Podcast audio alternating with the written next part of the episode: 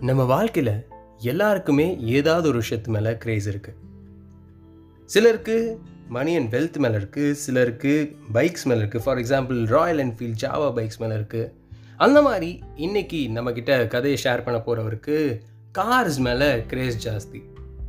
இன்றைக்கி நம்ம சொல்ல போகிறதும் ஒரு kind of a love story தான் பட் ஒரு கார் லவரோடது ஸோ நீங்கள் கேட்டிருக்குது தமிழ் ஹிப்ஸ்ட் பாட்காஸ்டின் இரண்டாம் சீசன் என்ன உங்கள் ஆர்ஜே அண்ணாமலை. இன்னைக்கு நம்மக்கிட்ட கதையை ஷேர் பண்ண போகிறவர் யாருன்னா விமல் அவர்கள். எனக்கு இந்த விமல்ங்கிற பேரை கேட்டோடனே ஞாபகம் யாருன்னா ஆக்டர் விமல் தான். இந்த கலவாணி படத்தோட ஹீரோ இந்த பண்ணு தரேன் கட்டிக்கிறியா அப்படிலாம் பிளாக்மெயில் பண்ணிட்டு சுற்றுவார்ல கொஞ்சம் கான்ட்ரவர்சியாக தான் பேசிகிட்டு இருக்கேன் பட் இட்ஸ் ஓகே நம்ம விமல் அவர்கள்கிட்ட அவரை பற்றியும் அவரோட இந்த கார் கிரேஸை பற்றியும் கேட்டபோது அவர் என்ன சொன்னார்னா எனக்கு இந்த கார் கிரேஸுங்கிற விஷயம் எல்லார மாதிரியும் ஒன்றும் வந்துடல எனக்கு வந்து எங்கள் அப்பா இருந்து வந்துச்சு. எங்கள் அப்பாவுக்கு அவர் அப்பா இருந்து வந்துச்சு. என்ன ப்ரோ ஏதோ ஃபேமிலி பிஹேவியர் மாதிரி சொல்கிறீங்களே கொஞ்சம் அந்த மாதிரி தான்.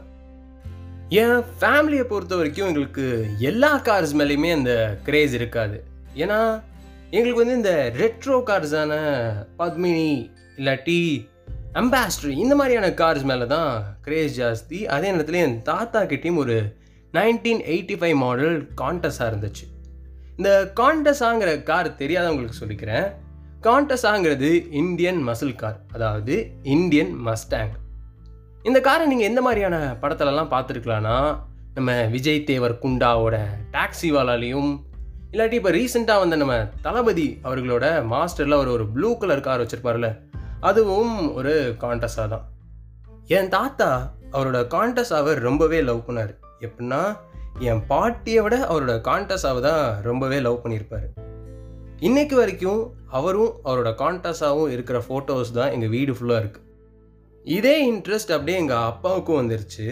அதே நேரத்தில் எங்கள் அப்பாவுக்கும் இதே காருக்கும் பர்சனலான நிறைய மெமரிஸும் க்ரியேட் ஆயிடுச்சு எந்த மாதிரினா எங்கள் அப்பா ஸ்கூல் படித்த காலத்துலலாம் என் அப்பாவை தாத்தா ஸ்கூலில் கொண்டு வந்து விடும்போது அவர் அந்த ஸ்கூல் கேட்டுக்கிட்ட வரும்போதே அவர் ஃப்ரெண்ட்ஸ் எல்லாரும் இவர் ஆச்சரியமாக பார்ப்பாங்களாம். அவர்கிட்ட வந்து டேய் அது உங்கள் அப்பாவாடா? அப்படின்னு கேட்கும்போதுலாம் எனக்கு ரொம்ப பெருமையாக இருக்கும்.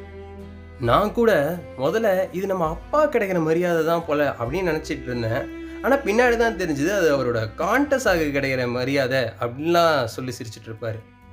இது மட்டும் இல்லாமல் ஸ்கூல் முடிச்சுட்டு ஐஸ்கிரீம் சாப்பிட போகிறது லாங் ரைட் போகிறது இந்த மாதிரிலாம் அவருக்கும் ஒரு அட்டாச்மெண்ட் இந்த காரோட உருவாயிருச்சு. நானும் பல தடவை யோசிப்பேன் இப்போ அந்த கான்டஸாக இருந்திருந்தால் எவ்வளோ நல்லா இருந்திருக்கும்னு. இருந்திருந்தா நல்லா இருந்திருக்குமா? ஏன் ப்ரோ என்னாச்சு? என்னோடய ஃபேமிலி வந்து நல்லா செட்டில்டான ஒரு ஃபேமிலி தான். நல்லா தான் இருந்தோம்.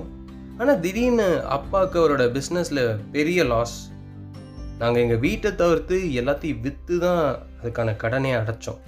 இதில் தாத்தாவோட காண்டசாமியும் விற்றுட்டோம் இது தாத்தாவை ரொம்பவே பாதிச்சிருச்சு. அவரால் அதுலேருந்து வெளியே வர முடியல. அவர் சாகிற தருவாயில் கூட அவரும் அவரோட காண்டஸாகவும் இருந்த அந்த ஃபோட்டோவை பார்த்துக்கிட்டே தான் அவரோட உயிரை விட்டார்.